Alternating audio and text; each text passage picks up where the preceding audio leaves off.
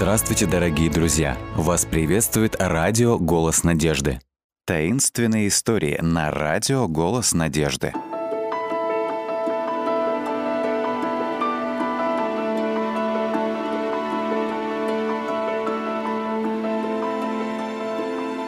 Приключения в золотой шахте. Фрэнк присел рядом с изгородью, разделяющей его дом с домом Дэви. Он не сводил глаз с окон своей гостиной, где, как обычно, отец читал вечернюю газету, а мама вышивала наволочку. Им и в голову не приходило, что сейчас собирался сделать их сын. Пролезть через щель в заборе, чтобы попасть к соседям – Дэви был соседским парнем, с которым Фрэнку нравилось общаться. А родителям казалось, что Дэви далеко не лучшая компания. По их мнению, от 16-летнего парня, который к тому же не в ладах с полицией, их 13-летнему сыну стоит держаться подальше. Фрэнк пытался доказать маме с папой, что с Дэви весело, и что он всегда придумает самые захватывающие и увлекательные приключения. Насколько же старомодными и скучными могут быть родители, размышлял Фрэнк. Убедившись, что путь свободен, мальчик раздвинул кусты, скрывающие секретный туннель во двор Дэви, и протиснулся через щель. Оказавшись на другой стороне, он присвистнул по птичьи. Повторив сигнал трижды, он стал ждать. Наконец появился Дэви. «Пришлось постараться, чтобы отпроситься у предков», — усмехнулся он. Я сказал им, что собираюсь помочь Биллу сделать воздушного змея. Мои старики практически никогда не знают, где я нахожусь большую часть времени. Фрэнк вдруг вспомнил, как его собственные родители часто говорили ему, что было бы хорошо, если бы он всегда сообщал им, где был и что делал. Его пронзило чувство вины. Они думали, что сейчас он в подвале собирает все необходимое для разведения походного костра. У него получилось уйти незамеченным для родителей. Но ведь Бог все равно все видел. Фрэнк вдруг почувствовал побуждение сказать Дэви, что тот лжец, развернуться и действительно отправиться в подвал. Но мысль о золотом руднике заглушила голос совести. Ведь Фрэнк всегда мечтал найти золотую жилу. И вот он, его шанс. Он мог добыть самородок стоимостью в сотню долларов. Может быть, даже в тысячу. Что бы он купил на эти деньги? Ребята неслись вверх по холму к старым шахтам Теда Рэмси. Три из них находились на северной стороне холма, почти у вершины. «Надеюсь, что старика там сейчас нет», сказал Дэви. Он бы все испортил. Когда ребята добрались до первого рудника, то обнаружили, что небольшие ворота заперты на замок. «Придется потрудиться, чтобы войти», — раздраженно посетовал Дэви. С помощью большой палки он начал рыть землю под воротами, пока отверстие не стало достаточно глубоким, чтобы они смогли пролезть. «У нас нет времени, чтобы снова засыпать дыру», — сказал Дэви, протиснувшись на ту сторону. Кроме того, она нам еще понадобится, когда мы будем выходить обратно. Он сунул руку в карман. «Да будет свет!» — усмехнулся парень. Найдя спичку, он зажег ее и попытался поджечь одну из небольших ламп, которые аккуратно стояли на полке вдоль стены туннеля. Холодный, свистящий сквозняк потушил пламя спички, и она задымилась. Дэви попробовал еще раз, в то время как Фрэнк постарался заслонить лампу от сквозняка своей курткой. Но лампа так и не зажглась. «Она полная?» — спросил Фрэнк. «Полная чем?» — отрезал Дэви. «Не знаю», — пробормотал Фрэнк, чувствуя себя глупо. «Но ведь все лампы должны быть чем-то полны. Или они не будут гореть?» «Конечно, она полная», — усмехнулся Дэви. «Смотри». Фрэнк увидел белую мутную жидкость внутри лампы и теперь был убежден, что она, безусловно, должна гореть. Но он не знал, что в лампе должна была быть маленькая струйка, льющаяся на белое вещество. Поэтому свет даже не мерцал. Они попробовали все три лампы. Ни одна не зажглась. «Без шахтерской лампы не так весело. Но у меня есть кое-что получше», — сказал Дэвид, доставая небольшой фонарик из внутреннего кармана куртки. «Пойдем, приказал он. «Как же здесь воняет!» — жаловался Фрэнк, пока они шли по неровному полу шахты. «Чеснок, смешанный с влажным цементом. Вот чем здесь пахнет», — рассмеялся Дэви. «Это газ из ламп. Кто-то здесь недавно побывал». Фонарику Дэви явно были необходимы новые батарейки. Он отбрасывал жуткий бледный круг света перед ребятами. Тусклый свет в сочетании с грохотом камней под ногами, зловещим эхом, тенями и оборванными корнями, свисающими с потолка, делали это место далеко не самым приятным. Дэви ударился головой о балку. Уйма проклятий сорвались с его губ. Фрэнку не нравились эти выражения. Но что он мог поделать?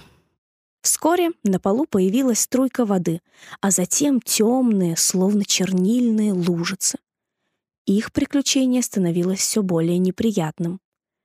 Вдруг Фрэнк почувствовал, что кроме них в туннеле есть кто-то еще. Он ничего не видел, но знал, что этот кто-то находится рядом с ними. Фрэнк попытался скрыть дрожь от сильного страха, сковавшего его тело. «Дэви, посвети вокруг», — прошептал он. «Чего ты шепчешь?» — придрался Дэви. «Там кто-то есть», — предупредил Фрэнк. «Да нет там никого!» «Сделай то, что я сказал, и поймешь», — выпалил Фрэнк. Тусклые лучи света пробежали по стенам туннеля.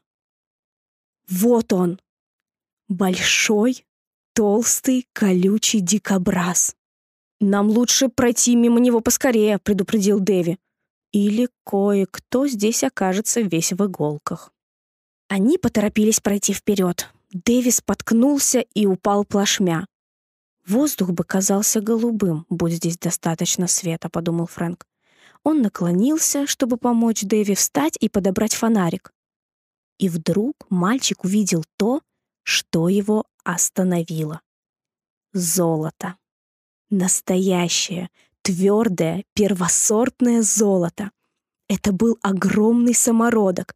Фрэнк быстро сообразил, что делать. Он не сказал об этом Дэви. Он просто схватил золото вместе с фонариком и положил его во внутренний карман куртки. Он чувствовал, что это подло, не говорить Дэви о такой чудесной находке, но был уверен, что тот поступил бы точно так же. Вскоре ребята наткнулись на развилку. «Давай поворачивать только направо каждый раз, и тогда мы не потеряем выход», — предложил Дэви. Вдруг пол туннеля резко понизился на полметра, и Фрэнк грохнулся на земь. Как и Дэви, который упал прямо на него. «Ты не мог смотреть, куда идешь?» — взревел Дэви. «Так ты держал фонарь!» С Дэви сразу перестало быть весело. Он был скверным, эгоистичным вором. Он часто присваивал себе немного мелочи из магазина в деревне и даже хвастался этим.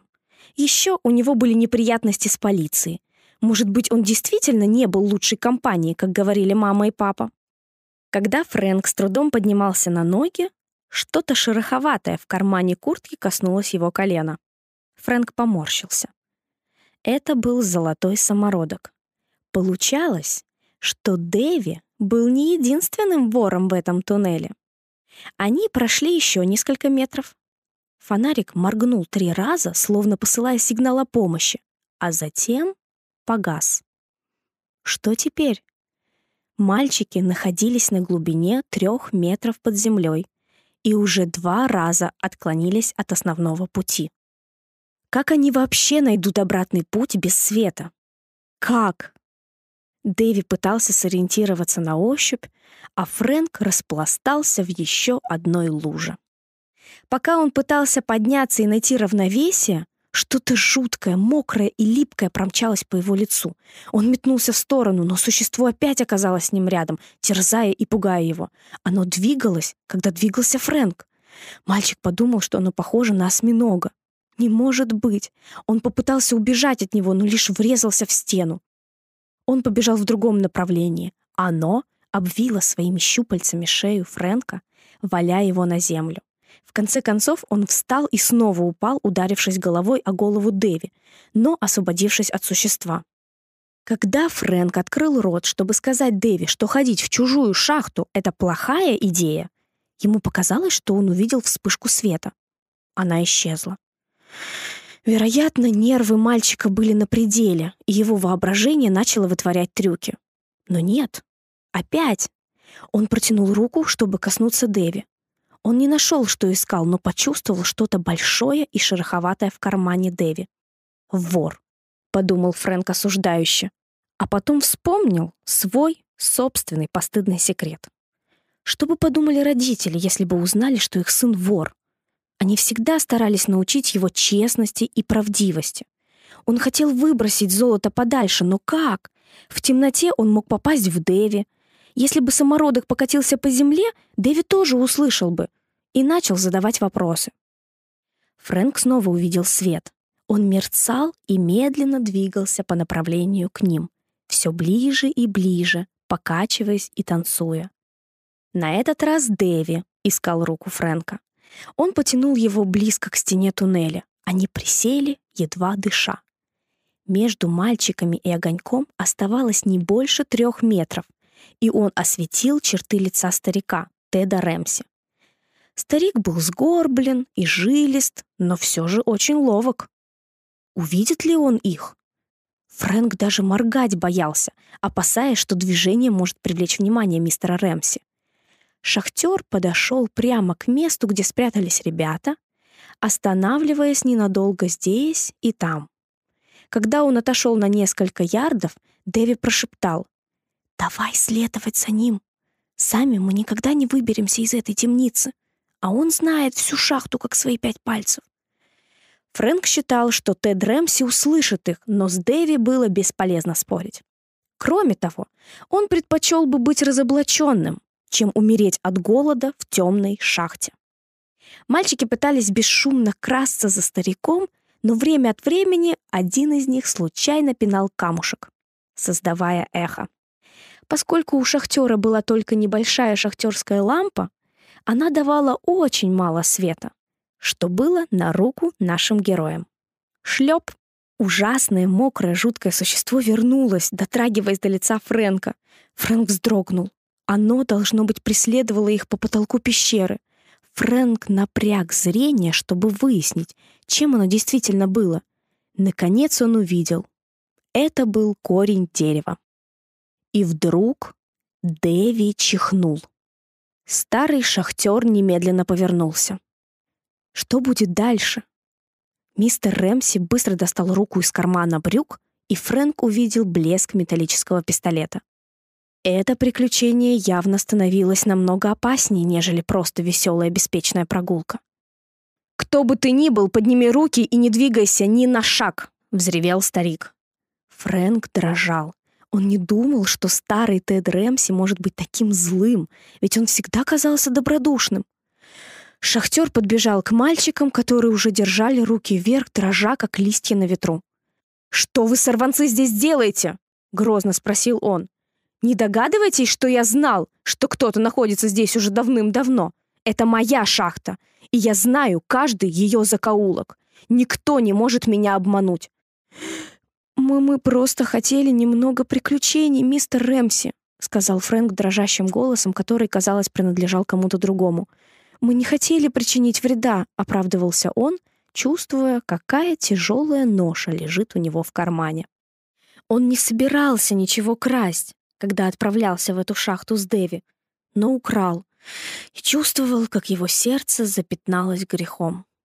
Мистер Рэмси взглянул на испуганные лица ребят и приказал им опустить руки. Он заметил недовольную гримасу на лице Дэви.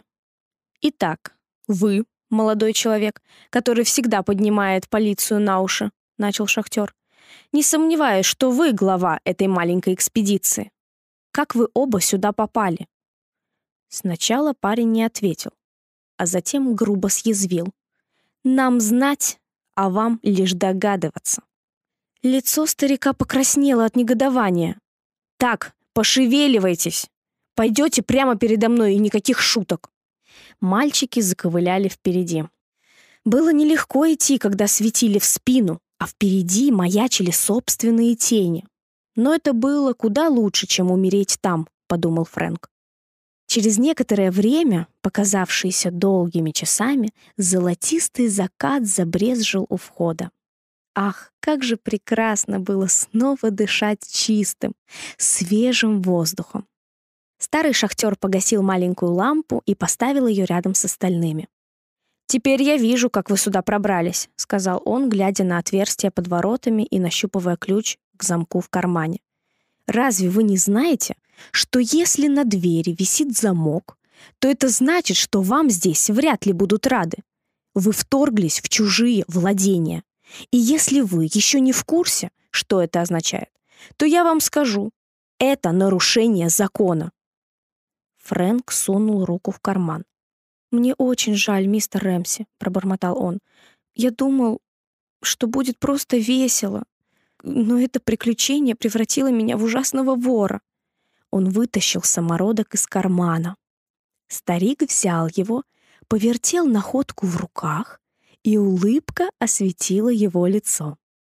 Пока Фрэнк стоял и смотрел, как Тед Рэмси рассматривал драгоценность, говоря «Хм, не маленький кусок», Дэви проскользнул за спиной старика, протиснулся через отверстие под воротами и улизнул прочь, бесшумно, как змея. Мистер Рэмси мгновение стоял молча, а затем огляделся в направлении, в котором исчез Дэви. «Он думал, что уйдет, а я не пойму как», — подмигнул старик. «Но я же не дурак». Он не знал, что я заметил самородок у него в кармане. «Кстати, о дураках», — добавил он. «Ваше золото — ничто иное, как то, что шахтеры называют «золото дураков». «Что это значит?» — спросил Фрэнк, ободренный добрым тоном старика. «Это означает, что оно выглядит как золото, но таковым не является. Это железный перит. Он не стоит и гроша». «А что бы случилось, если бы я принес его домой?» — ахнул Фрэнк. «Я бы не выручил ни цента. Но тот факт, что я украл его, ничуть не отличается от кражи самородка стоимостью в миллион долларов». «Это точно», — кивнул шахтер. И еще кое-что о дураках. Ребята, у которых хорошие, честные родители, могут стать дураками, если поддадутся влиянию мальчиков, похожих на твоего сегодняшнего спутника. Я старался достучаться до этого молодого человека, но лишь потратил время. Люди, как он, втягивают тебя в неприятности, и прежде чем ты это осознаешь, ты уже испортился. «Испортился?» — спросил Фрэнк озадаченно. «Да, жутко испортился, как тухлое яйцо», — заявил старик, качая головой. «Я знаю, что твоим родителям не нравится, что ты общаешься с этим парнем. Он старше тебя, и это нехорошо. Если бы ты был старше, то смог бы противостоять его дурному влиянию и даже научить его чему-то хорошему. Но так как ты младше, у тебя ничего не выйдет. Так что прими совет старика и прекрати дружить с ним, пока не поздно. Фрэнк вспомнил, как Дэви ускользнул, вероятно, думая, что украл золото у старика. Желание Фрэнка дружить с таким человеком ускользнуло вместе с ним. Тед Рэмси наклонился и поднял кусок скалы. «Смотри», — проговорил он, протягивая его Фрэнку. Камень был серым и твердым. «Это то, что я называю мансонит», — сказал ему шахтер. «Есть очень хорошие шансы найти в нем минералы и руду». «Неужели у всех видов камней есть свои названия?» — спросил Фрэнк, и новая идея родилась у него в голове, не менее захватывающая, чем приключения, которые предлагал Дэви. Он начал называть с довольной улыбкой. Э, «Афганит», «Нарит», «Дунит», «Дацит», передатит, фельзит, андезит. Фрэнк выпучил глаза. Он никогда не думал, что старый Тед Рэмси мог запомнить такие слова. Все знали, что у него почти не было школьного образования.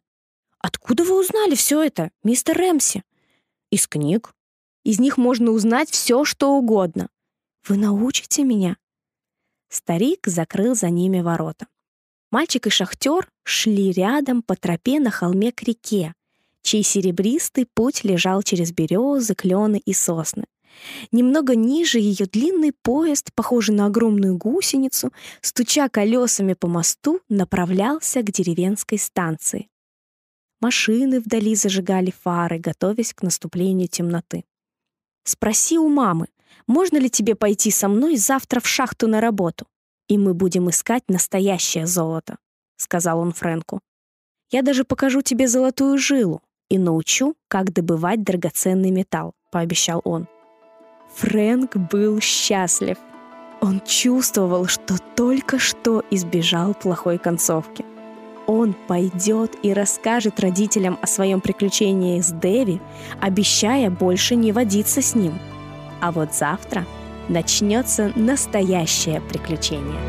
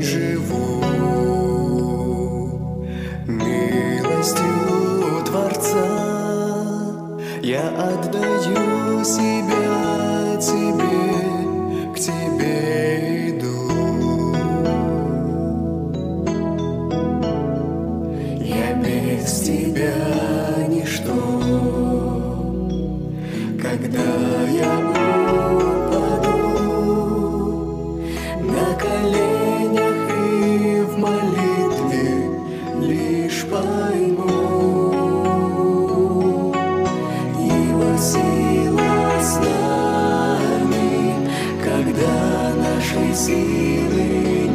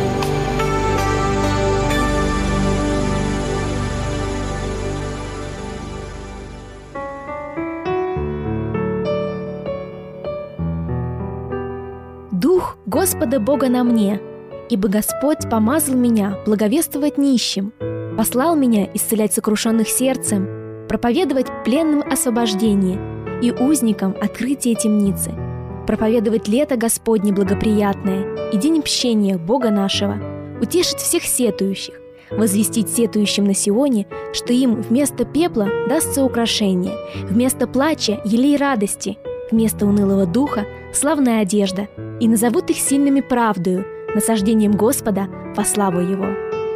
Книга пророка Исаи, 61 глава, с 1 по 3 стихи.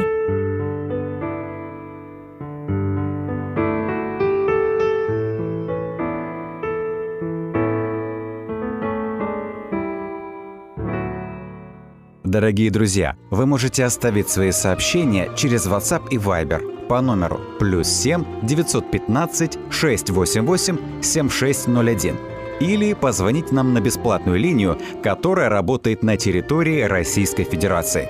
Номер 8 800 100 ровно 1844. 8 800 100 ровно 1844.